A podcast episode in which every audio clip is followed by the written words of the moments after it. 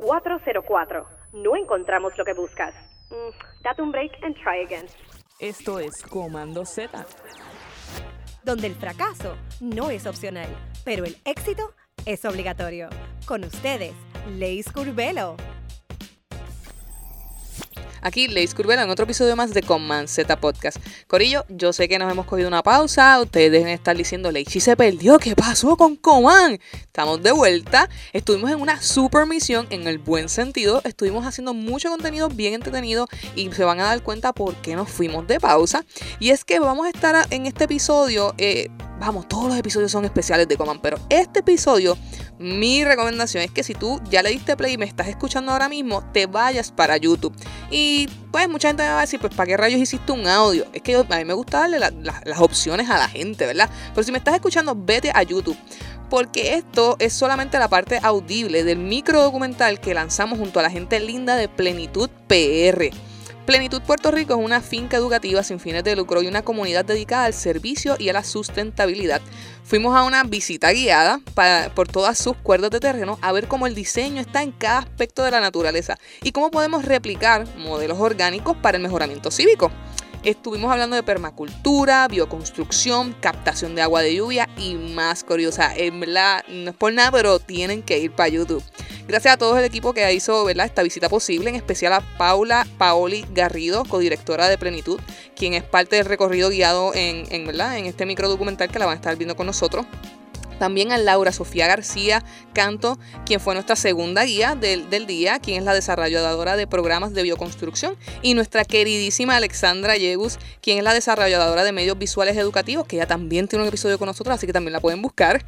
Si te interesa el bienestar de nuestro medio ambiente y eres un diseñador con interés en la agricultura, vete para YouTube para que veas lo hermoso de este micro documental eh, en plenitud PR. A lo que nos escuchan, espero disfruten de este componente, ¿verdad? De, cada aspecto de, esta entrevista, que sinceramente ha sido toda una experiencia diseñada para ser disfrutada. Corillo, van a, van a escuchar los pajaritos, van a escuchar la naturaleza literalmente. Así que eh, los dejamos con, con plenitud PR en diseño de permacultura. Así que dale oído.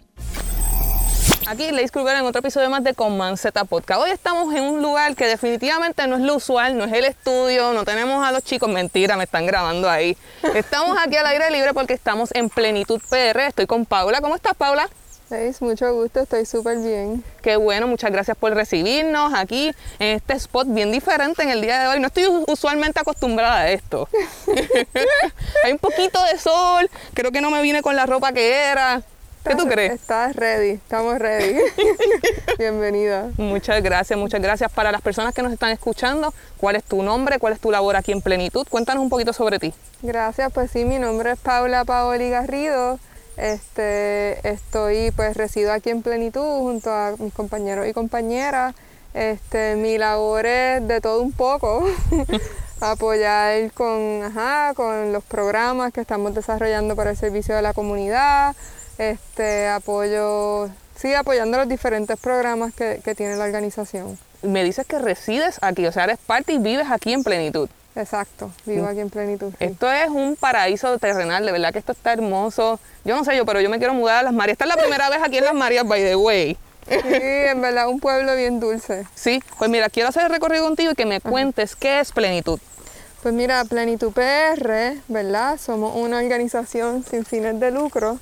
Este, estamos incorporados y pues eh, una organización de base comunitaria y nos dedicamos al servicio, ¿verdad? La sustentabilidad y la educación. La sustentabilidad, eso es bien importante. Muchas personas que nos están escuchando tal vez no conocen ¿verdad? lo que es una organización de base comunitaria. ¿Qué quieres decir cuando hablas de base comunitaria? Pues mira, con esto me refiero a que pues el enfoque es este, servir a la comunidad. Este, siempre estamos, estamos, ¿verdad? Para que tenga un poco de contexto, estamos en el pueblo de Las Marías, es un área bien rural, estamos en el área centroeste de la isla, donde no hay, hay muchos recursos naturales. Claro. Pero este, sí, hay, hay más necesidades y, y, pues estamos siempre respondiendo, ¿verdad? A, a, lo que la comunidad necesita. Estamos en tiempos de crisis climática. Uh -huh. Aquí pues hemos tenido la experiencia de terremotos, huracanes, pandemia y estamos siempre como que reaccionando a lo que necesita la comunidad. Muchas de las personas que nos están escuchando aquí en el programa nos escuchan de Colombia, de México, by the way, saludos a todo Latinoamérica. Yay. Obviamente nos escuchan de Puerto Rico, que es nuestra, nuestro país natal. Pero me gustaría que les hablaras un poco del contexto de lo que es el pueblo aquí de las Marías, en con respecto a ¿verdad? cómo plenitud les sirve a la comunidad y específicamente al pueblo de las Marías.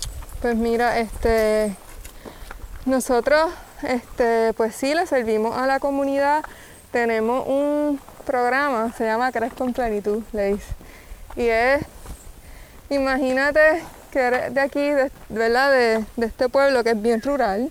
Estamos como a una hora, 45 minutos de Mayagüez, que es una de las ciudades principales.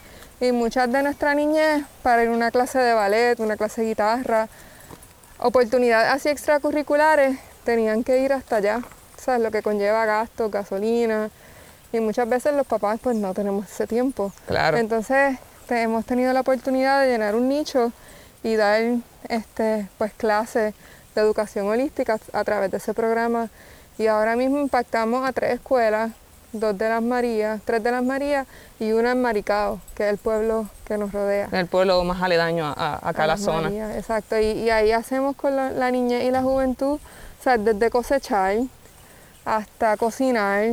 Este, trabajamos con, con niñez que tiene ¿verdad? diversidad funcional intelectual y tratar de compartir ¿verdad? oportunidades que, que en un área como esta no, no tendrían acceso. Súper. ¿En ¿Dónde estamos ahora mismo? Que estamos viendo aquí una cosecha. Eh, ¿qué- ¿Cómo se llama esta zona? Cuéntanos un poco sobre esta zona. Pues mira, este aquí nosotros le llamamos el área de Clementina. Este, y aquí tenemos una siembra intensiva, plenitud, pues otro de los programas es el de siembra boricua, que es de agricultura. Y aquí tenemos un modelo en el que en un cuarto de cuerda estamos demostrando, ¿verdad? Un modelo viable en agroecología y permacultura. Que muchas de las personas que nos están escuchando deben estar diciendo, Leichi, pero es un podcast de diseño porque tú te fuiste al campo, estás haciendo un podcast de agricultura. Hacho, No. mira, mira el diseño. Mira el diseño. Esto es diseño Mira. natural, mi gente. Este es el diseño que Dios nos ha regalado. Miren este diseño. Miren esta ¿Qué, hoja. qué- qué específicamente es esta mata que está aquí? Mira, esto se llama una selga, en inglés también se conoce como Swiss chart. Y tú ves aquí, por ejemplo, este diseño de las venas, como yo le digo, de la hoja. Este patrón se encuentra en los ríos muchas veces. O sea, es como que estos son diseños naturales que, que en la permacultura, que es algo que, vamos a hablar prontito, nosotros miramos estos diseños y los utilizamos para después diseñar huertos que hagamos. Tú sabes, como que no lo... Sí, que toman referencia realmente de los elementos naturales para entonces utilizarlo para crear diseños más bien eh, dentro de lo que es la agricultura. Que lo ¿Lo que- leíste? Eres una permacultora, mamá. ¿Viste? ¿Viste? Yo aprendo y absorbo de la gente en menos nada. Este, pues sí, pues este- en, este, en este cuarto de cuerda que vamos a ver mientras que recorramos, aquí producimos suficiente comida para alimentar como a 30 familias de la comunidad semanalmente. 30 familias impactadas, eso es muchísimo. Y cuéntanos, en esta área de aquí trabajan diferentes eh, ¿verdad? personas de la organización. ¿Podemos pasar adentro? Por favor, sí. Vamos para allá. Cuéntanos un poco de la organización, cuándo fue fundada, cuánto tiempo lleva. Pues mira, Plenitud fue fundada en el 2010, si no me equivoco. Este, y hemos estado, sí, desde ese tiempo. Nos hemos movido de localidad, empezamos en Morovi, también en el centro de la isla, ahora estamos en Las Marías. Y sí, desde ahí hemos estado con esta labor. Wow. ¿Y de cuánto ¿verdad? terreno se comprende todo lo que es plenitud? ¿Cuánto es la zona? Pues mira, físicamente en nuestro centro ¿verdad? de sustentabilidad vivencial tenemos 15 cuerdas, pero nuestra meta es, tú sabes, que Plenitud se extienda a todo Puerto Rico. No necesariamente en nuestro proyecto, obviamente, pero seguir inspirando a personas para que adopten ¿verdad? este estilo de vida de seguridad alimentaria, seguridad de agua, bienestar, servicio a la comunidad y que, y que puedan replicarse alrededor de la isla. Háblame un poco de ti, porque tú has hablado de aquí, de todo lo que es plenitud, lo que haces en plenitud, la belleza que vamos a estar ¿verdad? observando en el día de hoy, pero ¿cómo tú llegaste a plenitud? ¿Cómo tú llegaste aquí específicamente? Vamos a lo personal. Ah, ¿no? bueno, bueno, hay que ver cómo tú llegaste aquí. Pues mira, yo sentí un llamado junto a varios compañeros y compañeras de, sí, de meter mano. Como que yo, ¿verdad? Estaba de camino a hacer un doctorado y sentía que no quería esperar 7, 8 años haciendo research para ir a ayudar a mi comunidad y ayudarme a mí misma, o sea, aprender lo que es el servicio. Y en- con este grupito nos lanzamos, no teníamos ni finca, ni chavos, ni nada, pero dijimos, mira, Dios provee. ¿Cuál es tu labor aquí en plenitud? Pues mira, aquí yo apoyo, al principio apoyaba full time con la agricultura, después llegó mi compañera Rebeca Sánchez y, y ella pues ahora maneja la agricultura y yo apoyo un poco aquí este, con Crezco en Plenitud, el programa La Niñez. También tenemos un programa, se llama Amo mi Abu, en el que de estos alimentos preciosos, mira hasta el bacalays. Ya, che. Con esto hacemos pesto, hacemos una, muchos alimentos basados en plantas, o sea, una dieta basada en plantas y con esto apoyamos a los abu de nuestra comunidad. Tenemos más de 50 ancianos que les cocinamos todos los sábados. Así que aparte de esto, eso. esto alimenta a todo lo que es la comunidad. Exacto. O sea, no a toda la comunidad, pero vamos por ahí. Vamos, esa es la meta, llegar a todo el mundo. Exacto. Y pues yo apoyo con ese programa.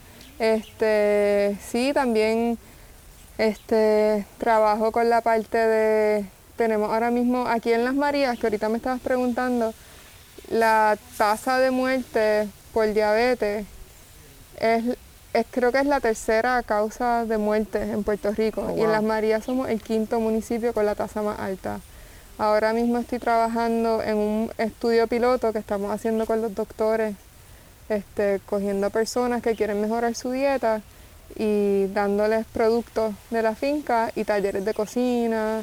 Y eso es algo que, que estoy directamente también apoyando. Hablando sobre el diseño, cuéntanos cómo ustedes llegaron a establecer específicamente esto que estamos viendo aquí. ¿Cuál es la logística que tiene ¿verdad? eh, este diseño como tal del vivero?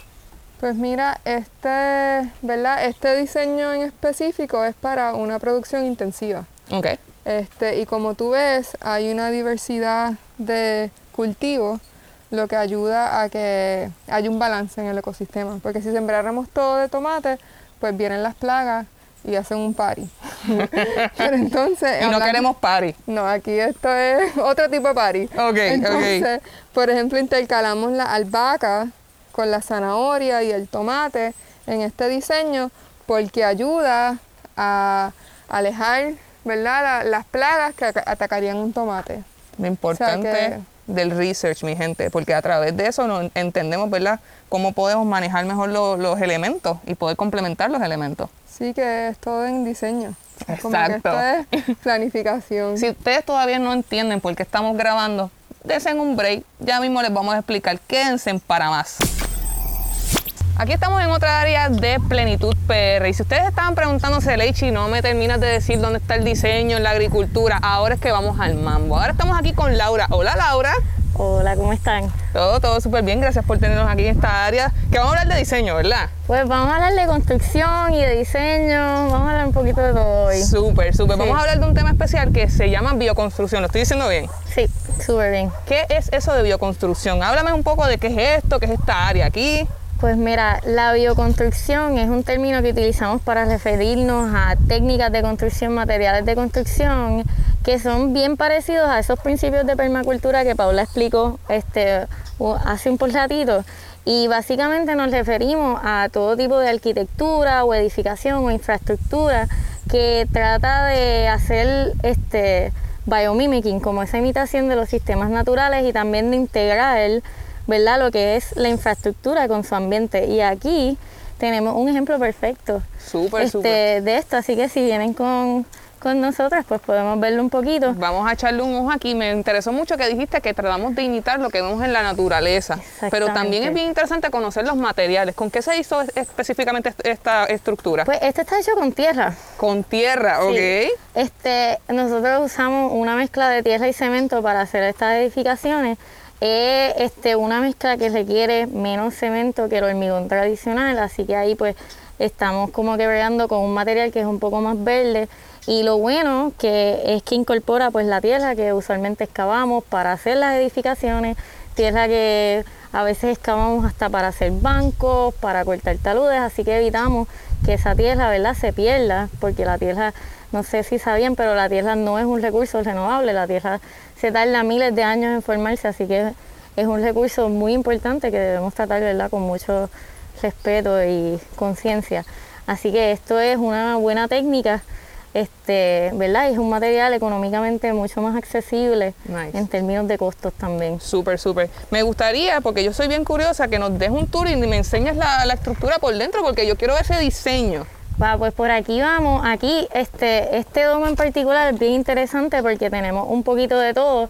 Este, tenemos lo que es super adobe, que es el material que más trabajamos en el área de bioconstrucción, que lo trabajamos con tierra, los sacos y usualmente en esta forma de, de domo, como de iglú.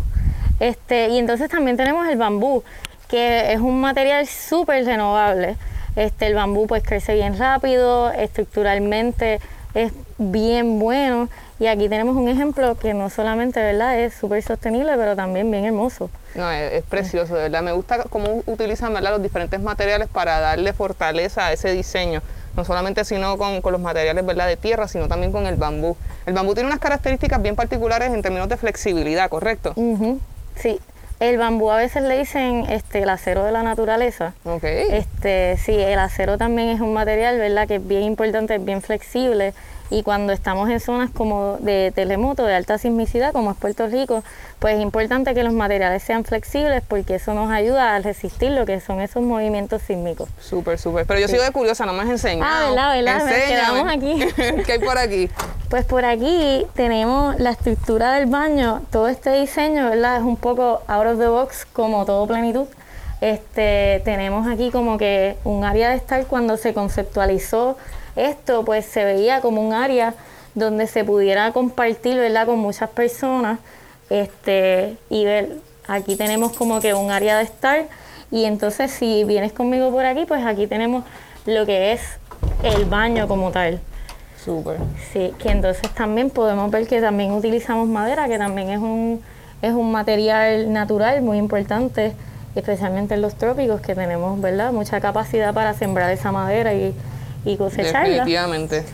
Así que, A mí, ¿verdad? Yo tú traté de hacer un poco de research, ¿verdad? Porque yo trato de ponerme al día con las cosas donde voy, para que, ¿verdad? Para no sonar así como que llegué ahí, ¡ey! Y hay una de las cosas que me interesó mucho de la bioconstrucción y es cómo es, ¿verdad? La bioconstrucción básicamente se asemeja mucho a lo que es el diseño web. Muchas de las personas que nos están viendo actualmente y que nos están escuchando son diseñadores de aplicaciones, son diseñadores, ¿verdad? De lo que son las páginas web y todo lo que es el componente digital. Y yo me di cuenta, ¿verdad? Que hay muchas cosas en común específicamente. Cuéntanos cómo la bioconstrucción utiliza el diseño para generar productos arquitectónicos que aporten al bienestar, ¿verdad? Cómo esto, ¿verdad? Ayuda a todo lo que, ¿verdad? A esas personas que se van a beneficiar a, a largo plazo. Pues es- me encanta, ¿verdad? Esas conexiones que estamos haciendo.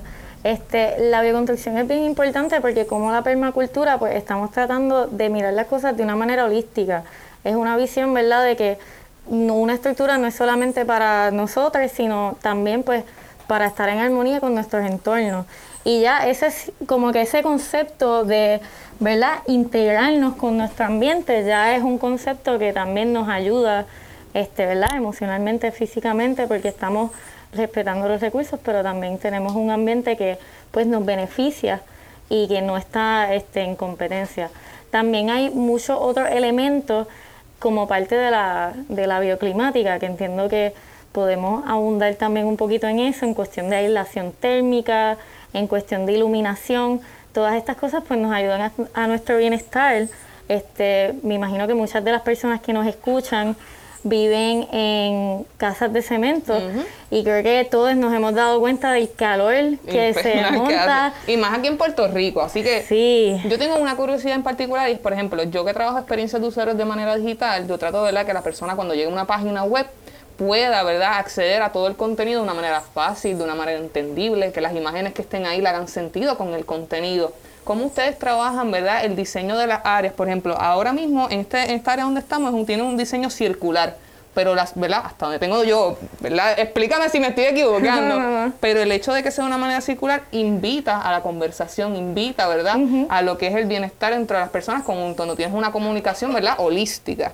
Exactamente, sí, y eso es otro de los elementos, ¿verdad? Que ahí estamos entrando a lo que es como la imitación de esa naturaleza, ese biomimicking, este, y esa es una de las cosas que, ¿verdad? Integramos, este, y es como bien extraño cuando la gente entra a estos espacios que son circulares, porque estamos bien acostumbrados a espacios que son cuadrados, este, pero una vez que entramos como que se siente bien orgánico, y invita a eso mismo, ¿verdad? A la conversación, como que a la fluidez y también ayuda con todo lo que es la ventilación, con todo lo que es como que esas integraciones de otros de otros elementos también. A eso mismo quería llegar. Eh, muchas veces cuando se hacen las construcciones, como bien dijiste, no se piensa, por ejemplo, en la altura, para entonces ¿verdad? tener mayor ventilación, no se piensa en la, en la calidad de los materiales con respecto a lo que son, ¿verdad? Eh, todo lo que es el ambiente eh, de lo que es el, problema atmosférico, ya sea, por ejemplo, los terremotos, ya sean los huracanes, cómo la bioconstrucción, ¿verdad?, ayuda a todo lo que tiene que ver, ¿verdad?, con el medio ambiente. Pues eso es este, quizás de los beneficios más atractivos de la bioconstrucción. Y es precisamente porque la bioconstrucción incorpora todo esto que ya hemos hablado del respeto a la naturaleza. Así que, right off the bat, ¿verdad? Estamos, uno, diseñando de una manera que minimiza nuestro impacto hacia el ambiente. Así que estamos pensando en términos de huella solamente, pues queremos hacer casas y edificaciones que son un poco más minimalistas. Si hay, por ejemplo, un río, si hay este, una charca, pues queremos respetar eso. Si hay hasta árboles, este, que eso es una de las cosas que hemos hecho en la finca, árboles bien eh, pronunciados, pues tratamos de construir alrededor de ellos porque no queremos uno competir con eso y seguir, ¿verdad?, dañando a la naturaleza. Entonces, entrando más a lo que es carbon emissions, este, pues la bioconstrucción representa una alternativa bien buena a los materiales típicos como cemento y acero, porque son materiales que están bien procesados, ¿verdad? Y mientras más procesamos un material, más energía y más energía implica, ¿verdad? Este, más carbon emissions, pues debido a que no se utilizan, ¿verdad? Este, fuentes de energía renovable para producirlo. Eh, versus, por ejemplo, los materiales que estamos utilizando aquí, que son bambú, tierra, que entonces necesitamos energía para procesarlo, pero es un tipo de energía que es renovable porque necesitamos más energía humana, que es quizás como que el recurso más renovable que existe. lo bueno es que este, todos los animales se sienten también eh, dentro de verdad de ese mismo diseño y parte del ecosistema. Exactamente, hay una, una integración verdad de, de, todos los seres vivos aquí. Este, eh, pues volviendo un poquito a eso, ¿verdad? Pues ya este, eso implica pues menos costos energéticos porque estamos utilizando menos materiales procesados y también una de las áreas, ¿verdad?, donde más gastamos, donde más generamos este, emisiones de CO2 es en el uso de nuestras viviendas. Entonces, si damos para atrás un poquito y pensamos en la casa de cemento, pues la casa de cemento nos, es bien caliente y para nosotros poder estar en una casa de cemento y sentirnos bien, tenemos que tener abanicos, tenemos que tener aire acondicionado y todas esas cosas pues tienen un costo energético. Este, y pues no, no todas las personas ¿verdad? utilizan fuentes de energía renovable como es placas solares o quizás hidroeléctricas. Así que ya todo eso también genera que esas son cosas que utilizando principios de la bioconstrucción, como el aislamiento térmico, pues ya estamos reduciendo costos. Por ejemplo, aquí en este espacio tenemos ventilación natural y no necesitamos ahora mismo tener un abanico puesto o quizás un aire acondicionado, ¿verdad? Este, y dentro de los mismos domos también se siente ese aislamiento, esas paredes son bien anchas y no permiten que ese calor entre. El mismo diseño hace que el viento como que se mueva mejor dentro de la estructura y que ese mismo calor, ¿verdad?, se vaya utilizando ese concepto que mencionaste de los techos altos. Súper. Vamos a estar, ¿verdad?, visualizando también los domos por la parte de adentro, pero antes de llegar ahí, yo quiero hacerte una última pregunta en esta área que me parece fascinante.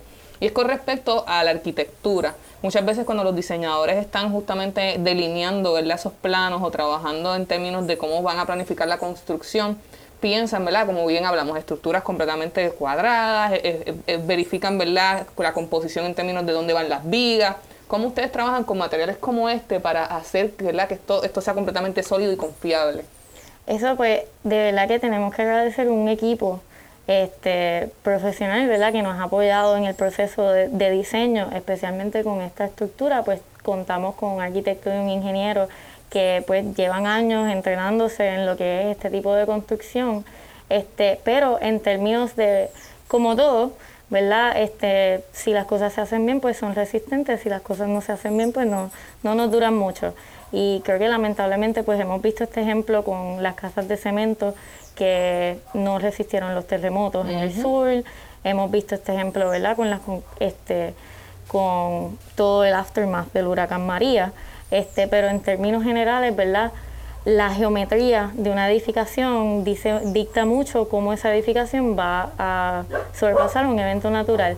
En el caso de los domos de superadobe, su geometría es lo que más resistente lo hace. Este, y eso es algo que no sé en cuánto detalle queremos entrar porque me pongo como así bien geeky. No, pero eso es lo que queremos, que nos cuentes sobre Sí. eso. Porque estamos hablando de la geometría y es particular porque dentro del diseño, cuando hablamos ¿verdad? de cómo se puede hacer resistente una estructura, pues basamos los pilares, todo lo que tiene que ver, por ejemplo, lo- en la antigüedad, las pirámides específicamente, las, las formas que estaban, se, o sea, se ven pirámides porque la, la- la forma le permite, ¿verdad? Esa, esa fortaleza. Háblanos un poco sobre, sobre eso, ponte Kiki conmigo. Mira, pues me encantó ese ejemplo y es bien similar a esto que tenemos en los domos. Usualmente, este, yo creo que lo podemos dividir, por ejemplo, los huracanes tienen muchos vientos. Los vientos le dan una pared y eso, este, si tienes una pared, el viento le está dando, ¿verdad? Perpendicular, eso va a hacer que la pared quiera este, doblarse y eso lo decimos una fuerza cortante. Entonces, este, el hormigón es bien resistente a eso porque es bien duro, es bien fuerte. En el caso de terremotos es lo opuesto. El terremoto mueve la estructura y entonces eso lo que hace es que este, lo que queremos que la estructura haga es que la estructura se mueva con el terremoto. Es un poco como counterintuitive, pero lo que pasa es que si tenemos una estructura bien rígida en un terremoto, esas fuerzas que le, le están chocando, pues este, si es muy rígida, van a A colapsar. romperla. Exacto, so, queremos que la estructura sea flexible para que se mueva con el terremoto como si fuese gelatina y entonces no le pase nada. Que entonces en Puerto Rico pues tenemos un Super Design Challenge porque tenemos huracanes. Y tenemos así- terremotos también. Y tenemos terremotos O sea, tiene que ser rígido, pero el 9 es que se mueva. Exacto. O sea, tiene que bailar reggaetón básicamente. Oh my God. Sí, tiene porque que dembow, tiene que bailar dembow. Este, pues exacto, entonces ahí pues en el hormigón, pues para poder que él pueda, ¿verdad? Con los huracanes y con los terremotos, pues le ponemos varillas. Entonces las varillas son bien flexibles, así que las varillas hacen que el hormigón pues se mueva así un poquito, pero el hormigón como que no sabe bailar muy bien. Ah, hay que enseñarle. Ahí. Sí, sí, hay que ponerle varilla para que se suelte. Bueno, pues me gustaría pasar a- hacia dentro de la estructura para que nos hables un poco también del diseño arquitectónico con respecto a otras áreas de, de la estructura. Sí. Vamos para allá. Aquí estamos con Paula nuevamente porque ahora vamos a hablar del diseño de permacultura. Y si usted no sabe lo que es, porque yo tampoco lo sé, aquí nos van a explicar ahora. Cuéntanos. Gracias, Leis. Este, pues el diseño de permacultura, una ciencia de diseño, de un diseño funcional que también incluye la ética, porque muchas veces el diseño este, tiene la ciencia pero no tiene la ética. Y ahí es lo que, lo que lleva, lo que hace permacultura algo diferente, es que tiene esas tres éticas que es cuidar a la gente o los seres vivos, cuidar a la tierra y compartir los recursos. Este, la permacultura es algo que ¿verdad? Se originó en Australia en el 1970, pero es algo que nuestros indígenas, o sea, los taínos, las culturas mayas, ya llevan practicando.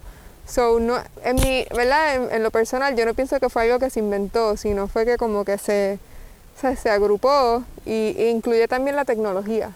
Interesante, entonces- por ahí vamos. ¿Ya vieron? ¿Ya vieron por dónde vamos llegando? Ajá. Entonces, este, Pues mira, hay una de las cosas que a mí me llama mucha atención porque mencionaste la ética. En el diseño de experiencias de usuario y el diseño digital hay algo que se llama los patrones oscuros. Y es cuando básicamente los diseñadores empiezan a utilizar técnicas de diseño para que la gente logre hacer un clic en un botón específico.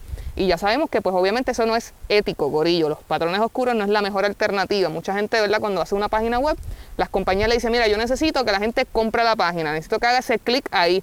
Y se establecen algún tipo de estrategias que no son éticas. Háblanos sobre el diseño ético aquí en la permacultura.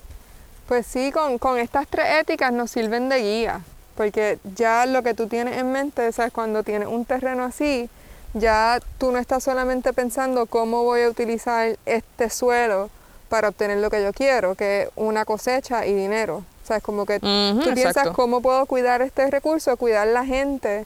Y entonces pues piensas, ok, pues espérate, yo quiero que, que este suelo a la larga me ofrezca, ¿verdad? Como que este fruto. Entonces tú, desde esa perspectiva, desde esa mentalidad, tú estás cuidando el suelo. O sea, es como que ya no vienes ahí a sembrar para obtener tus recursos rápidos, echando químicos, echando fertilizantes que te van a dar algo, una satisfacción instantánea, como una berenjena bien grande, pero de aquí a tres o cuatro años se va a, ver- se va a volver un, un desierto el suelo. Exacto, y probablemente esa berenjena no tenga necesariamente los mismos nutrientes, ¿correcto? Exacto, que entonces ahí también viene esa ética de cuidar la gente. O sea, tú lo que quieres dar es calidad en vez de cantidad. Entonces tú empiezas a diseñar dejándote llevar por esas tres éticas. Hay algo que me gusta muchísimo y es que cuando estuvimos haciendo el recorrido fuera de cámaras, lo siento, esas conversaciones son las mejores, pero ups, no la grabamos. Eh, me estabas hablando de la utilización de los animales como parte, ¿verdad?, de lo que es la permacultura. Cuéntanos un poco cómo se, se da, ¿verdad?, estos huertos magníficos con la utilización de los animales. Wow, Leis, déjame ver si encuentro por aquí.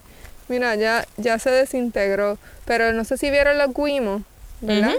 Este, pues los guimos nosotros los alimentamos con las hojas que ya están pasadas, o mira esta hoja, por ejemplo, aquí. Vamos por allá. ves que se nos partió y ya está ahí. Pues esta hoja yo vengo, la cosechamos y se la damos a los guimitos. Ujú. Y de intercambio, los guimos nos dan un estiércol, ¿verdad? Claro. Su excremento, que nosotros lo ponemos este, en la composta y en el suelo. Y entonces ahí hay como un proceso de integración de elementos. Y eso es lo que busca la permacultura. O sea, es como tú ubicar un elemento que le sirva al todo. Sí, que realmente ustedes establecen, ¿verdad?, diferentes elementos que lo van a integrar de una manera circular hasta cierto punto. Exacto. O sea, ustedes piensan no solamente en la utilización del terreno, sino cómo los animales, ¿verdad?, cohabitan y añaden al proceso, ¿verdad?, de la, de la cultura como tal, de la permacultura como tal. Exacto. Y entonces los animales son claves porque, por ejemplo, tenemos ovejas, que ahorita las vimos, tenemos cabras, tenemos vacas, y ellos nos ayudan a manejar el pasto, producen excrementos, que está lleno de enzimas y nutrientes que se incorporan en la composta y luego en las plantas. O sea que es como un, un ciclo cerrado. Háblame sobre lo- los 12 principios que estuve verificando porque estudié, yo les dije, Corillo, yo traté de, de educarme al respecto. Hay unos principios específicos sobre la permacultura, cuéntame de alguno de ellos. Pues mira, uno de los principios, ¿verdad? Porque son, los seres humanos nos gusta tener resultados. Somos como que Sí, sí, orientados a la organización. Ajá, entonces uno de ellos es obtener rendimiento. O sea, porque tú no quieres pasar todo este trabajo de hacer esta siembra, que by the way son collard greens. Como que tú no quieres pasar todo este trabajo y no obtener un rendimiento. Claro. Entonces, pues eso es uno de los principios, cómo tú diseñar para obtener un buen rendimiento. que básicamente si lo, lo traducimos a lo que es el diseño digital es la optimización. Cuando hacemos experiencias de usuario que de repente estamos diseñando un botón y decimos, el botón la gente no lo está cliqueando lo suficiente, ¿cómo podemos optimizarlo, verdad? Para que las personas empiecen a hacerle un clic específicamente a ese botón. Pues le cambiamos el contenido. En vez de compra aquí, ahora dice eh, pasa por el carrito, por ejemplo. ¿Cómo podemos optimizar esos elementos del diseño? Pues mira, también se aplica al nivel de lo que es la permacultura, la optimización. ¿Cómo entonces utilizan la optimización, verdad? Ese es mi término, el de ustedes es otro, pero ¿cómo utilizan ese término de optimización cuando están haciendo un diseño como este? Por ejemplo, ¿qué- ¿en qué ustedes pensaron para hacerlo de esta manera? Pues por ejemplo, aquí pensamos, este es un área donde no hay un techo como en el organopónico, entonces escogimos un cultivo que se adapta a estas condiciones, Vaya, como lo es el collard green. Tú sabes que, que un cultivo que es más, aguanta la lluvia, aguanta el sol fuerte, como que eso, un principio ¿verdad? de diseño, como que escoger algo que se adapte a tus condiciones. Este, Exactamente. Lo sembramos todo de collards porque cuando venimos a cosechar es mucho más fácil de una pasada coger todos tus cultivos, que imagínate que si esto está sembrado aquí, después allá abajo y después Exacto. es como que menos práctico. Sí, a nivel de también experiencias de usuario, lo que es la jerarquía de información, cuando pones los elementos que son más importantes en la parte de arriba para que Mm. las personas puedan con el mouse llegar más rápido a lo que tú quieres. Lo mismo aquí. Si tú quieres ¿verdad? llegar más rápido a tu cosecha, pues definitivamente los vas a poner de una manera distribuida que sea organizacionalmente. Mira, eso, eso me trae el punto de, de la zonificación. En permacultura, algo que es bien clave, ¿verdad? Es dónde tú ubicas esos elementos. Entonces, imagínate que tú tienes tu casa o tu centro de mayor actividad, ese viene siendo tu zona cero. Después de ahí tienes tu zona 1 y es donde tú frecuentas más a menudo. Si es tu casa, por ejemplo, este, la zona 0 viene siendo la cocina, porque comemos tres veces al día por lo general. Entonces, tú vas a tener, por ejemplo, si tú usas cilantrillo, ají, culantro, pues tú quieres tener esos huertitos de primera necesidad, de cosas de primera necesidad bien cerquita a tu casa. Literal, que abres la puerta de la cocina Y ya está ahí. ahí un tiesto con... Porque tú no quieres gastar, dar 50 pasos. para Claro. llegar- porque no lo vas a usar, tú sabes. Entonces ahí es lo que ahí es donde viene la permacultura que nos ayuda a organizarnos de una forma según la energía que requiere ese espacio. Entonces como que tu Mm. huertito de cultivos así rápido los tienes ahí lo más cerca de la cocina. Ya por ejemplo, si tienes una este, yuca o malanga, yautías que vimos allá, pues eso no lo tienes que tener tan cerca de tu casa, o guineo o plátano. Vamos a pasar para el área de allá para verificar también. ¿Por qué? Porque el, el plátano, este es un guineo mafafo, se tarda nueve meses en lo que está ready. Exacto, que tú no tienes que estar yendo todos los días, pues lo puedes tener más lejos. La composta no la quieres súper cerca de tu casa, porque... Claro, no sabemos que- por qué la composta no. Ajá, pero entonces esa la tienes lo que yo diría en una zona 2, un poquito más lejos de tu zona 0. Después tienes la zona 3, que sería donde tienes estos cultivos. Y, y después en espacios como estos, que son una finca, tienes tu zona 4, que es donde tienes los animales, que es mucho más lejos. Y árboles madereros o frutales que no producen todo el tiempo. Y tu zona 5, que es un área que la dejas silvestre. Porque ahí tú vas a inspirarte, a ver los patrones para después venir a, a tu zona de más uso y, y añadir esos patrones. Qué interesante cómo tú estableces esa conexión, ¿verdad? Entre la utilización versus, ¿verdad? Cómo se puede dar esa, esa siembra. Me pareció bien interesante. Dijiste, mira, ¿qué es lo más rápido que necesitamos para entonces para comer? Eso tiene que estar accesible y rápido de Rápido. búsqueda. Pero también el hecho de, ¿verdad? De coger inspiración es bien importante, no solamente para que se dé el ecosistema, sino para nosotros también como parte de la tranquilidad y parte, ¿verdad?, de, de cómo tú puedes vivir con el ecosistema. Y ser prácticos, por ejemplo, otro, otro principio de la permacultura, ¿verdad? Es la biodiversidad. Aquí tenemos estas habichuelitas, mira qué lindas, si las has visto. Ah, Mira no. la Soy una jíbara, Corillo, yo nunca había visto esto. Ajá. y son hermosas y son más ricas salteaditas. Y esto las intercalamos, por ejemplo, con el maíz. Ok, mira, ni lo había visto. Y entonces aquí estamos ubicando dos cultivos que se benefician mutuamente para obtener un mayor rendimiento. Entonces, otro principio que es bien básico, Leish, del, de la permacultura es la observación. Es bien importante observar, porque de ahí tú aprendes, en vez de actuar a lo loco. Ujú. que, eso, que eso es lo que quiero resaltar, porque en- dentro de lo que me has hablado hoy con lo de la permacultura, todo es una manera organizacional, o sea, tiene, tiene una estructura. No es que simplemente sembramos porque queremos ver la matita crecer, Exacto. sino todo tiene un propósito específico de cómo se establece. Exacto. Ustedes están diseñando aquí. Exacto, literal. es, es como que en la permacultura, hablando de principios, se dice que uno debe de pensar, observar, que con eso pues también hacer un mapa, ver los sectores, o sea, la energía que entra al espacio, hacia el viento, las corrientes de agua, y tú hacer un mapita, como que debes pasar 100 horas en ese proceso de diseño y observación y una hora de acción. Oh, wow. So, tienen como Literal, un framework de cómo se debe trabajar. Ok. Y lo hemos visto porque yo soy una desesperada. y estoy, estoy poco a poco aprendiendo, pero al principio era como que, ah, pues dale, vamos a sembrar y necesitamos comer. Y después uno se daba cuenta, pero espérate, por ahí es que baja la cho- el chorro de agua, como que esto no es bueno para estos cultivos, versus si em- uno esperaba, observaba, veía el patrón del agua, después, ok, mira, pues vamos a hacer el huerto en esta otra zona. O, o sea, es que siempre es bien importante antes de sembrar o hacer, observar los patrones del agua, del viento, del sol, la luz, ¿verdad? Porque si no hay luz los cultivos no crecen. Este, a veces hasta de ruido. Si por ejemplo algo que, que también trabaja la permacultura, si tienes un vecino que tiene música bien alta, pues tú puedes hacer una barrera de plantas que te ayuden a amortiguar ese sonido. Mira qué interesante. O sea, de- dentro de la lógica uno dice, ah, sí, podemos hacer eso, pero uno no lo pone en práctica hasta que realmente haces la planificación que estás hablando. Exacto. Que me parece particular el hecho de que dices que se hace un planograma, ¿verdad? Y se establece basado en cada una de, de las áreas del sol, de, de los elementos básicamente, entonces establecen cómo realmente se va a hacer la siembra. Exacto. Eso está bien chévere porque una de las cosas que también nosotros hacemos en el diseño de experiencias de usuario son los wireframes, que básicamente es como el esqueleto de cómo se va a ver esa página web. Ustedes hacen el esqueleto de cómo se va a ver básicamente la siembra y luego basado en cada uno de los elementos, que en nuestro caso son los recursos que nosotros tuviésemos, ¿verdad?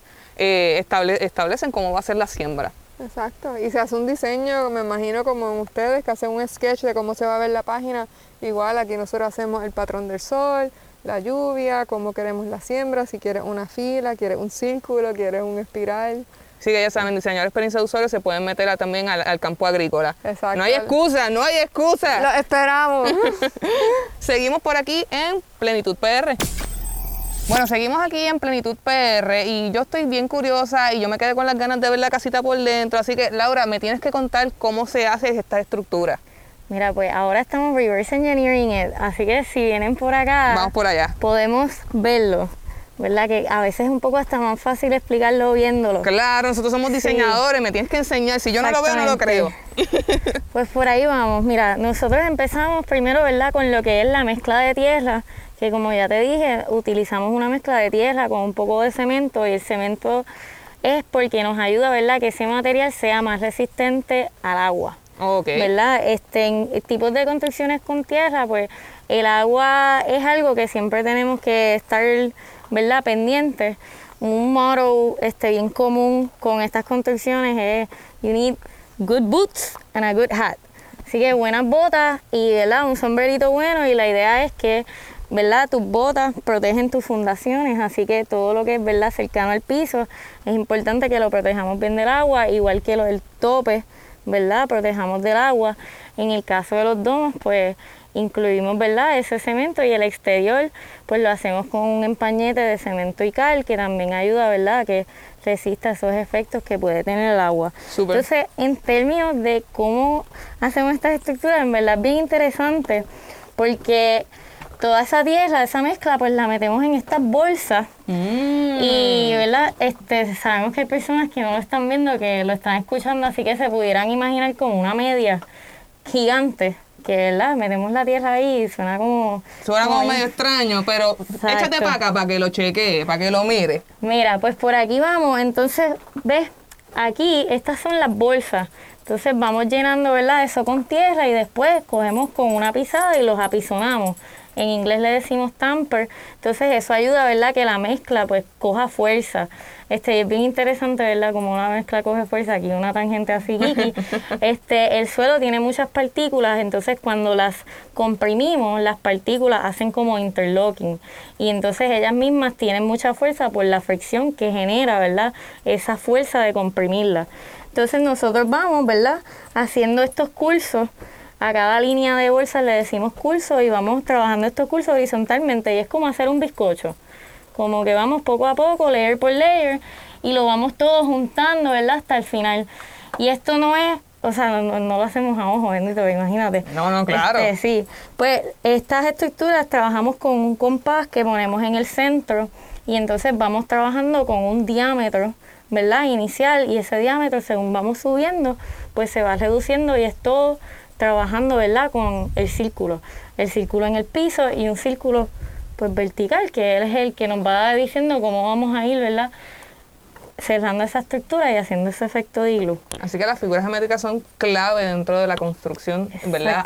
Otra de las cosas particulares que me encantó, que yo estoy aquí como que ¡wow! es la utilización de otros componentes también como la madera. Cuéntanos un poco sobre la entrada y, y, y lo, ¿verdad? lo alto ¿verdad? que tiene esto, esta, esta característica particular. Pues este domo, eh, pues bien interesante, fue un, un experimento que se hizo en términos este, de, de compás, de ese círculo vertical, porque queríamos eso mismo, hacer un domo que fuese un poco más alto. Este, usualmente la regla que se sigue es que el domo de alto va a ser lo mismo que es de ancho. ¿verdad? Este, pero pues hay veces que queremos un poco más de espacio para eso mismo de la ventilación, para eso mismo de las entradas, crear una entrada que sea pues, un poco más estética, un poco más como este impresionante, ¿verdad? Lo es, lo es. Este, así que aquí pues hemos trabajado, hemos jugado un poquito, ¿verdad? Con eso de la estructura. Se me olvidó mencionar que entre medio de cada curso llevamos este alambre de púa. Entonces eso es bien importante porque eso este, ayuda a que las bolsas, ¿verdad? Creen fricción entre ellas mismas. Este, porque adentro pues la tierra está bien sólida, pero entre medio de cada bolsa pues ponemos ese alambre de púa que es lo que nos ayuda. Exacto. Entonces volviendo, como que hacemos esa, esa conexión con lo que mencionamos ahorita de las fuerzas y la geometría, este, pues cuando tenemos fuerzas de viento y esas fuerzas de terremoto, de dembow. Exacto, de dembow. Pues todo eso lo que hace es generar unas fuerzas que van como perpendiculares. Esas fuerzas le, eh, les decimos fuerzas cortantes. Entonces, este, estas geometrías de domos circulares hacen algo bien interesante y es que cogen estas fuerzas que vienen perpendicular y las convierten en fuerzas de compresión, que son fuerzas que vienen hacia abajo. Entonces, eso hace que esto sea bien seguro porque los materiales casi nunca fallan en fuerzas de compresión. Ellos fallan en fuerzas cortantes porque eso mismo, porque porque no pueden, porque el reggaetón está muy pesado, este, porque el viento muy muy fuerte y pues eso es una de las cosas que hace que estas edificaciones sean así de resistentes, ¿verdad? Y sean una super alternativa en términos de refugio, este, ¿verdad? Para eventos, luego de eventos como los terremotos y el huracán María. Sabes que justamente te iba a comentar que dentro de lo que es el diseño de automóviles, ¿verdad? De vehículos, muchas veces se, cuando se van a hacer carros deportivos, lo que se trata es que el carro sea sumamente bajito para que entonces el viento corra de una manera, ¿verdad? En la cual ayuda a la velocidad. Y estabas explicando justamente eso y dice, óyeme, pero es el- básicamente el mismo concepto. La única diferencia que dijiste que me encantó es el hecho, ¿verdad? Que esa fuerza ayuda a compactar el material, o sea, que básicamente le da más fuerza a la estructura. Sí, sí, Háblanos un poco del huracán María. Sabemos que eso es un, ¿verdad? un tema que todos nos- los puertorriqueños nos toca muy de cerca y a- veces tocamos el tema y nos, nos da sentimiento ¿verdad? por todo lo que pasó.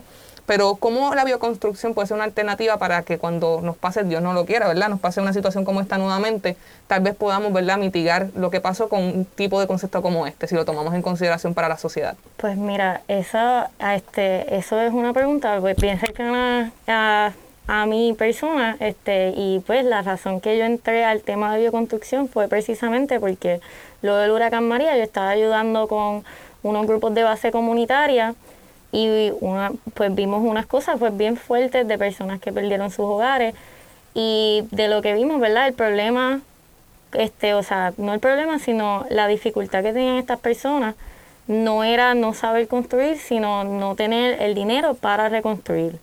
Este, y entonces, pues, este tipo de construcción, pues, son súper accesibles económicamente, aparte de ser súper resistentes, ¿verdad? Pues, económicamente presentan una, este, una alternativa viable. Este, más allá de eso, eh, son también como estilos de construcción que nos invitan, ¿verdad? Uno, a repensar nuestro entorno. En Puerto Rico creo que tenemos un problema de infraestructura bien grande que vivimos todos los días. O sea, nos levantamos y ya tan pronto salimos por la puerta lo que tenemos es tapón. Tenemos Literal. huecos en las carreteras, tenemos, ¿verdad? Los apagones, una y otra cosa, ¿verdad? Que son cosas que nos agobian, nos pesan mucho. Y estos tipos de construcción pues nos invitan un poco como que a repensar nuestros estilos de vida y, ¿verdad? A ver cómo pudiéramos hacer las cosas diferentes. Este, creo que también invitan a algo que vivimos todos todo después de María y es ese sentido de comunidad. Este estilo de construcción, este, eh, materiales, es económicamente bien accesible, pero la mano de obra pues puede salir cara, este, ¿verdad? Porque requiere mucha mano de obra. Pero lo bueno de la mano de obra es que es un recurso renovable y si tú tienes una familia o si tú tienes una comunidad o si tú tienes un montón de panas que te quieren y te apoyan Exacto. Y que están puestos para tu proyecto y hacer un proyecto chévere, pues de momento este se convierte en otra cosa. De momento no es solamente una casa, de momento no es solamente un refugio, de momento es un proyecto de comunidad. Y entonces yo creo que esas son cosas que nos podemos llevar porque son esos mismos lazos de comunidad que nos hacen, ¿verdad?, más fuertes, más resilientes y al final del cabo, ¿verdad?, más sostenibles y que nos llenan, ¿verdad?, que aportan a ese bienestar. No hay mejor recurso que crear memoria. Para mí, definitivamente, trabajar en conjunto en comunidad y crear estos tipos de espacios en los cuales podamos hablar de cuando empezamos a construirlo y lo que se ha formado ya una vez está finalizado. Quisiera verlo cómo se, te- cómo se ve, porque muchas personas pueden pensar, diantre, ese espacio no me da porque yo necesito un walking closet. Hay muchas comodidades que puedes establecer con este tipo de formato, o son cosas mías. No, no, no. Y es súper cool porque entonces nos podemos poner súper creativos en cómo queremos hacer nuestro espacio. De momento eso mismo, quiero un walking closet, pero debería ser saca de la ropa. Yo quizás, quizás toca.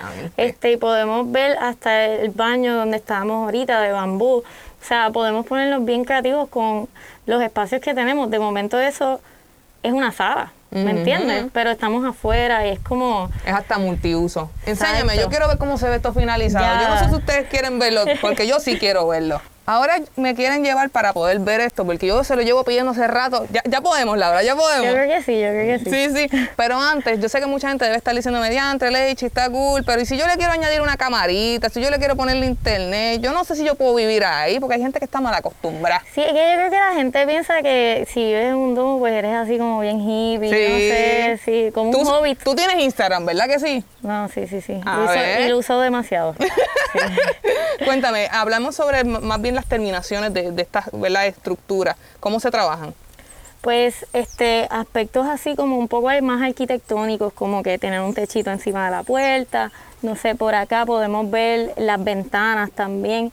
Eso se trabaja en ferrocemento, que eso es como si fuese alambre de gallina y entonces eso se cubre con empañete de cemento y eso ayuda como que a la forma.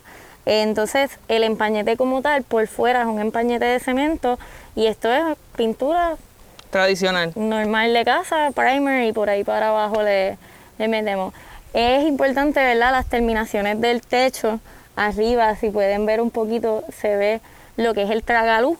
Eso, ¿verdad? Es uno de los elementos, ¿verdad? Bioclimáticos que queremos trabajar con lo que es la iluminación natural, pero también nos ayuda a otro elemento de ventilación, ¿verdad?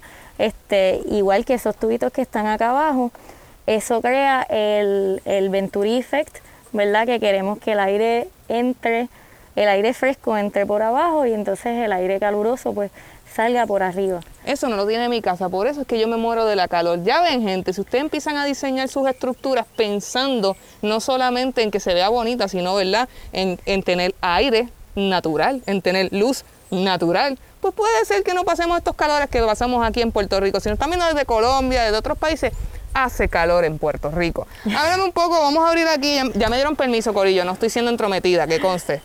Háblame un poquito, ¿verdad?, de la estructura, incluso eh, de- del suelo.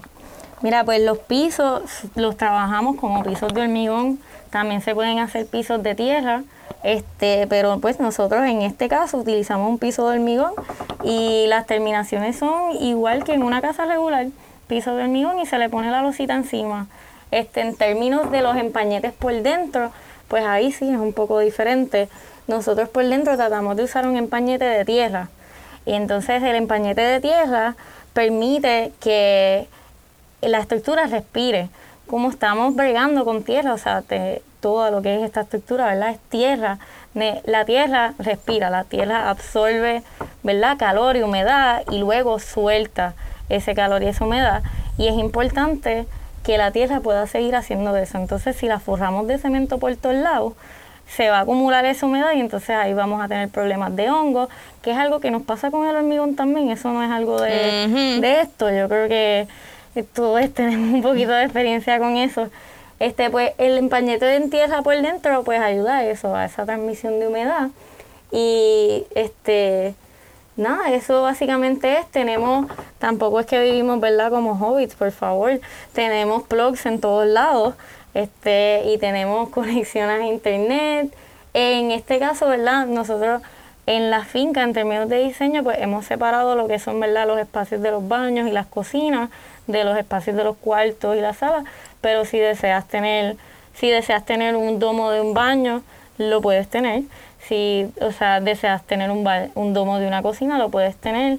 Todas esas cosas de plomería se trabajan como se trabajarían en una casa normal, igual que la electricidad también. Hay otra cosa que quisiera tocar y es que mucha gente debe estar de curiosos. ¿Cuánto cuesta hacer una estructura como esta? Sé que hablamos, ¿verdad?, dependiendo lo- los pies cúbicos, pero más o menos un aproximado de lo que serían la- los materiales. Pues un domito quizás como este, en términos, ¿verdad? Incluyendo los materiales y los acabados, como esta puerta bien linda, como las ventanitas bien bonitas que van a ver ya mismo, la losa, que está hermosa también. Este, estamos hablando entre 8 mil a 12 mil dólares, que es algo pues un poco más accesible, ¿verdad? Y en términos de si estamos pensando en un estudio o un refugio, pues un poco que nos da, nos da un poco de wiggle room, por decirlo así. También, ¿verdad? Como hemos hablado, o sea, construir en este modo nos da el espacio para ser más creativos. Y entonces eso mismo, esa misma creatividad, pues crear estos espacios en fase también puede ser un beneficio económico, porque a lo mejor tú quieres construir tu propia casa, pero no tienes 100 mil dólares para construirla de cantazo, pues entonces podemos pensar en etapas. Podemos ir construyendo un domo que nos sirva, ¿verdad?, de, de espacio de estar o de espacio de dormir y de momento ir conceptualizando como que otros espacios de vivienda, como hemos hecho aquí en este espacio que tenemos los domos, hay una cocina en proceso, tenemos este domo acá y es, un, es una experiencia bien cool porque de momento como que te da ese espacio para ser bien creativo en el proceso y ver cómo te sientes, ver qué otras ideas locas se te ocurren en el, en el camino. Definitivamente. Ahora estuvimos hablando sobre la bioconstrucción y hablamos específicamente de cómo también se toma en consideración lo que es el aire, lo que es la luz y vamos a hablar también de la recolección de agua. Así que si quieren seguir viendo más y conociendo y aprendiendo de Plenitud PR, quédense para más. Aquí estamos con Laura nuevamente y vamos a estar hablando ahora sobre lo que es la recolección de lluvia, porque no solamente podemos, ¿verdad? Solamente subsistir del sol y de la energía solar, que son una de las alternativas que también tenemos, ¿verdad? Háblanos sobre la recolección de agua de lluvia. Pues mira, nosotros en Puerto Rico estamos súper privilegiados porque tenemos una gran abundancia de sol y de lluvia también. Así que la captación de agua de lluvia es un recurso bien importante, ¿verdad? Que debemos practicar. Y aquí tenemos un súper ejemplo de esto. Cuéntanos sobre el diseño específicamente de esta estructura, cómo, cómo funciona. Pues mira, eh, lo primero que, ¿verdad? Lo esencial, el, primer componente en cualquier sistema de captación de agua de lluvia es tener un, un, área de captación. En este caso es este techo que tenemos aquí. Este, entonces, esta agua se divide hacia dos cisternas, ¿verdad? El agua, el concepto es que el agua vaya corriendo por el techo, cae en este elemento que está aquí, ¿verdad? Que es lo que le diríamos la cuneta, y entonces ella corre, en este caso, ¿verdad? Corre mitad hacia acá y mitad hacia allá. Okay. Entonces, en este sistema que tenemos aquí, esto le decimos un sistema, un wet system, wet conveyance, y es básicamente un sistema donde tenemos un tubo que se puede enterrar, ¿verdad? Y después conectar a la cisterna. Es un concepto donde siempre, ¿verdad? Va a haber agua en el tubo y entonces este sistema es ideal, en especial si tenemos que recorrer largas distancias desde nuestro tubo hacia la cisterna. Este, y allá tenemos otro sistema que es el, el sistema de convección seca, que entonces ahí es, el tubo recorre una distancia más pequeña y va directo a la cisterna como tenemos allá. Hay algo que me interesa y es sobre la recolección activa y pasiva. ¿Cuál es la diferencia y si tienes algún ejemplo de alguna de ellas? Pues mira, la recolección activa y la pasiva se diferencian en el sentido de que la activa pues requiere este, más interacción humana.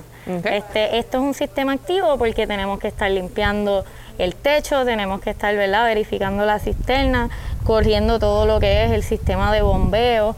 Y una, este, un ejemplo de recolección pasiva son sistemas que no necesitan ¿verdad? tanta interacción humana. Un ejemplo de recolección pasiva es este, una técnica que se usa en la permacultura, que es lo que se conoce este, como una zanja este, al contorno.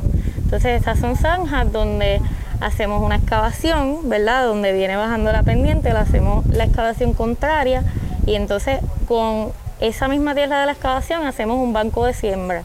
Y la idea es que el agua se acumula ahí, el agua con el tiempo va infiltrando la tierra y eso beneficia nuestras cosechas también minimizar las escorrentías que pueden causar deslizamientos, erosión del terreno y todo ese tipo de cosas. Así que la pasiva se utiliza más bien para el área de la permacultura y ya entonces la activa más para consumo humano. ¿O, lo dije mal? Sí, no, no, no. Ok, ok. Muy bien, muy bien, exactamente. estoy aprendiendo, Corillo, estoy aprendiendo. Otra cosa que me interesa mucho es entender eh, todo lo que es el mantenimiento de estos procesos, porque obviamente el agua de recolección de lluvia pasa por un proceso también de filtrado, ¿correcto?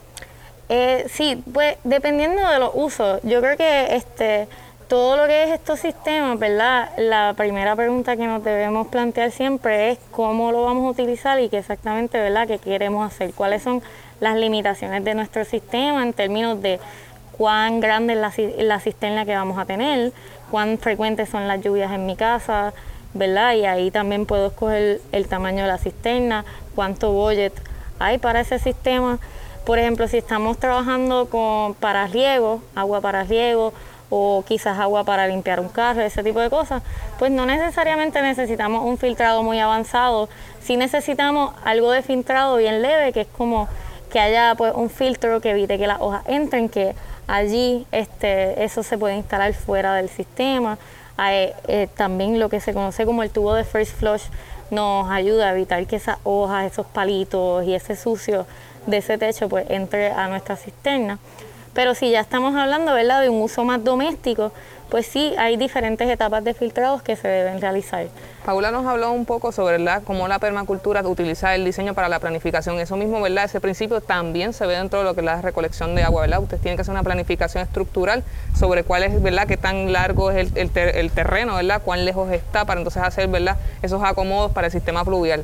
Cuéntanos un poco sobre eso. Pues, este, por ejemplo, yo creo que es más fácil si cogemos el ejemplo de una casa o un techo por el estilo.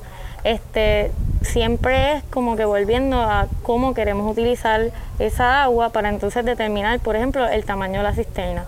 Traigo el tamaño de la cisterna, usualmente, ¿verdad? Un factor bien importante en, en estos sistemas porque la cisterna tiene agua y el agua es de las cosas que más pesan en el mundo. Exacto. Sí, así Mucha gente piensa que es otra cosa, pero es el agua. Es el agua, es el agua. Este, sí, eh, un dato, es verdad, y entonces es importante pensar en cómo vamos a apoyar esa cisterna, ¿verdad? ¿Dónde vamos a localizar esa cisterna? Si vamos a localizarla en el piso, pues es importante que, ¿verdad? Como tenemos aquí, tengamos una, una losa de hormigón que sostenga ese peso, si no este, se nos va a enterrar. En cisternas más pequeñas también se pueden usar sistemas de bloques para apoyar esa cisterna. Ya casi para finalizar, quisiera entender, ¿qué haces aquí, Laura? Cuéntanos, ¿cómo tú llegaste a plenitud? ¿verdad? Sí, porque hablamos con Pablo y conocimos su historia, pero no me sé la tuya. Este, mira, pues yo soy ingeniera civil. Casi nada, corillo.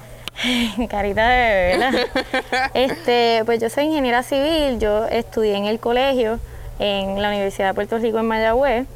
Eh, y desde que entré a ingeniería civil, pues una de las áreas que a mí me interesaba mucho era todo lo que es el desarrollo comunitario. Y fue, este, ¿verdad? Durante, después de mi tiempo con María, eh, ayudando, ¿verdad? Grupos de base comunitaria, que empecé a indagar más en lo que era la bioconstrucción. Entonces estaba en Mayagüez estudiando, me gustaba mucho lo de la bioconstrucción. Eso es un tema, ¿verdad? Como un nicho. No, ¿verdad? No es que habemos tantas personas como este en esta área en la isla. Y de momento mucha gente de plenitud, plenitud, y yo, ¿qué es plenitud? ¿Quiénes son esos loquitos por allá? ¿Quiénes son? Así que nada, eh, con el tiempo pues fui colaborando con plenitud con varios proyectos y eventualmente pues surgió la oportunidad de ser AmeriCorps Vista. Este, así que mi título oficial es desarrolladora de programas de bioconstrucción Vista aquí en Plenitud. Súper, súper. Muchísimas gracias por recibirnos. Ahora nosotros nos vamos a quedar gozando de plenitud. Lo siento, no le podemos pasar lo que vamos a disfrutar ahora, pero le pasamos el recorrido y el conocimiento, que es lo más importante. Muchas gracias por recibirnos aquí. No, gracias a ustedes por venir. Este, saben que cualquier cosita pues nos pueden escribir todas las personas que estén escuchando o que estén viendo si quieren saber más sobre nosotros, por favor escríbanos por Instagram, Facebook, el website, tenemos newsletters, por favor hagan el reach out, nos encanta ¿verdad? conocerles y ver de qué manera ¿verdad? podemos ayudarles a seguir creciendo, de qué manera les podemos ayudar, apoyar y si quieren ser voluntarios, más que bienvenidos, siempre estamos buscando ¿verdad? A este, crecer el equipo de trabajo. Así que muchas gracias, muchas gracias a ustedes por la oportunidad. Gracias, ya saben, Corillo, si quieren pasar ¿verdad? esta experiencia aquí en Plenitud PR, apúntense y vengan también a conocer y sean voluntarios con ellos. Mira, y si vienen, van a probar del almuerzo. Solo digo. Así que ya saben, muchas gracias, Laura. Bueno, Paula, quisiera hablar un poco sobre un programa que tienen que me llamó mucho la atención. Estuvieron hablando, ¿verdad?, dentro del behind the scenes sobre Crezco en Plenitud. Cuéntanos sobre eso. Wow, ok, pues sí, Crezco en Plenitud es un programa, llevamos como 6, 7 años este, trabajando con escuelitas aliadas, escuelitas de nuestra comunidad pública, en las que traemos a la niña acá y la juventud. Esto es como un Disney World para ellos. Me imagino, imagínate, niños, este, tierra, elementos de la naturaleza. Sí, como que sembramos, cosechamos, trabajamos con el suelo, cocinamos lo que ellos cosechan, hacemos arte, música y hacemos unos pasadías. Después en las escuelas tenemos un programa de mentoría donde vamos a la escuela semanalmente, trabajamos en el huerto Y es algo que hemos visto que ayuda a subirle la autoestima a nuestra niñez que no tiene muchos recursos económicos. Y, y es, ¿sabes? hemos tenido estudiantes. deja- uno de estos días va a conocer a José, uno de estos nenes, que él vino aquí en segundo grado y ya ahora está en séptimo grado. Y tú ves que él no quiere este, matar animales. Él como que le encantó, o sea, ese día cosechamos zanahoria y vegetales, hicimos unos veggie burgers y eso lo trastornó. y de, de ahí en adelante como que siempre está preguntando como que, como que, wow, yo quiero volver a. O sea, es como que se hacen unas impresiones bien positivas en la vida de, esta- de estos niños y niñas que, que cambia, tú sabes, como que les da, les ayuda tanto a subir la autoestima, a tener experiencias que no tienen a diario. Y, y sí, como que esa, ese sentido de que, wow, yo puedo, o sea, yo puedo sembrar una semilla y cosechar ají, cosechar berenjena, puedo vender estos productos, puedo cocinar con estos productos. Y pues nada, con ese programa impactamos como a 1.500 niños y niñas de Las Marías y Maricao. Wow. Así que Este, tenemos un centro comunitario, tal vez si les da tiempo saliendo lo podemos ver. Y ahí estamos haciendo muchas de las actividades con esto de COVID. Y también trabajamos con niños y niñas de, con diversidad funcional e intelectual. Y eso es terapia, como que tú coges a una persona con autismo o- y los ponemos a sembrar y nosotras terminamos aprendiendo más. claro. Este, Definitivamente es una terapia que también, ¿verdad? Puedan sentir y ser parte, ¿verdad? De lo que es la naturaleza. Definitivamente. ¿Cómo aporta también a la creatividad de los niños el hecho de estar aquí en plenitud?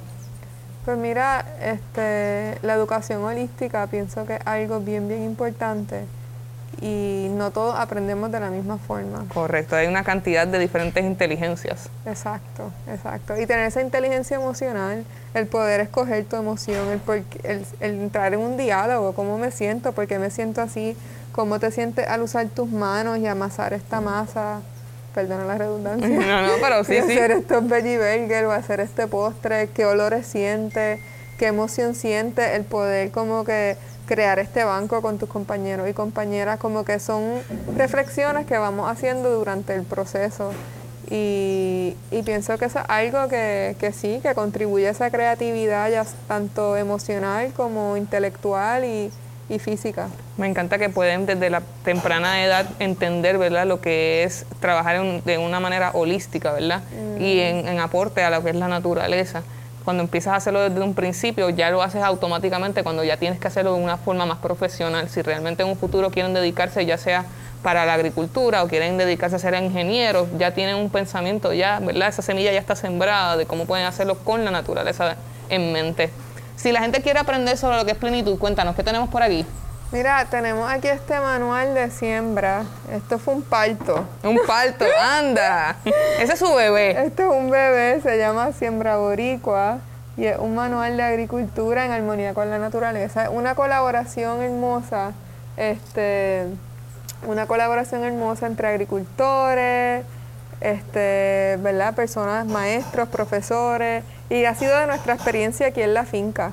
Así que si quieren aprender sobre permacultura, sobre el- todo lo que son los- la agroecología, todo lo que hablamos en este episodio, que ustedes, ustedes están encantados, esto es lo que tienen que conseguir. ¿Dónde lo pueden conseguir? Mira, tenemos nuestra página de web que es plenitudpr.org. Este, y también tenemos en las redes, también ahí pueden conseguir en el biolink que es plenitudpr y ahí pueden accesarlo y también lo tenemos a la venta en diferentes librerías a través de la isla. Y, y sí, este, esto es una forma, ¿verdad?, de aprender y llevar la plenitud a su casa, tú sabes. de- y también es que estamos en tiempos de crisis climática donde tenemos que ser resilientes, tenemos que, ¿sabes?, como que tener esa soberanía alimentaria y poder cultivar, aunque sea un poquitito de lo que comemos. Así que esto es una forma. Y también quería compartirles que tenemos un programa que nació con la pandemia, que se llaman los sustentadores de plenitud y sustentadoras de plenitud. Y es un programa de personas que invierten en la organización, invierten en Puerto Rico en lo que estamos haciendo y hacen una donación mensual de 5 dólares, 100 dólares, 20 dólares. Y, eso es algo que nos ayudó un montón en esta pandemia y nos sigue ayudando y nos permitió continuar empleando gente de la comunidad, continuar los proyectos Y también para ser parte ¿verdad? de este movimiento, pues pueden ir al website y ahí hay una página donde pueden inscribirse y en verdad ayuda un montón, aunque sea un dólar mensual, Claro. hace la diferencia. Así que Bueno, pues ya saben, muchísimas gracias por toda esta información y si quieren conocer más, ya lo saben, tienen que entrar a su website plenitudpr.org. Muchas Mira, gracias. Gracias a ti, en verdad, y a todo el equipo y equipa. Este ha sido un placer conocerles, lo que hacen me encanta y aquí a la orden. O sea, hasta la próxima. Puedes buscar más episodios a través de nuestra página web comanzetapodcast.com o seguirnos a través de nuestras redes sociales en Facebook y Twitter como Comanceta Podcast y en Instagram como Comanceta Podcast PR. También puedes escucharnos a través de Apple Podcasts, Google Podcasts y Spotify. Ah, y no se puede olvidar, este episodio ha sido producido y editado por Wesley Maldonado, el duro de los comunicadores audiovisuales. Si quieres sonar como nosotros, escríbenos a comanzetapodcast.gmail.com y vamos a darle ese toque a tu sandunga creativa. Las opiniones vertidas en este programa son exclusiva responsabilidad de quienes las emiten y no representan a Coman Z Podcast ni a sus auspiciadores.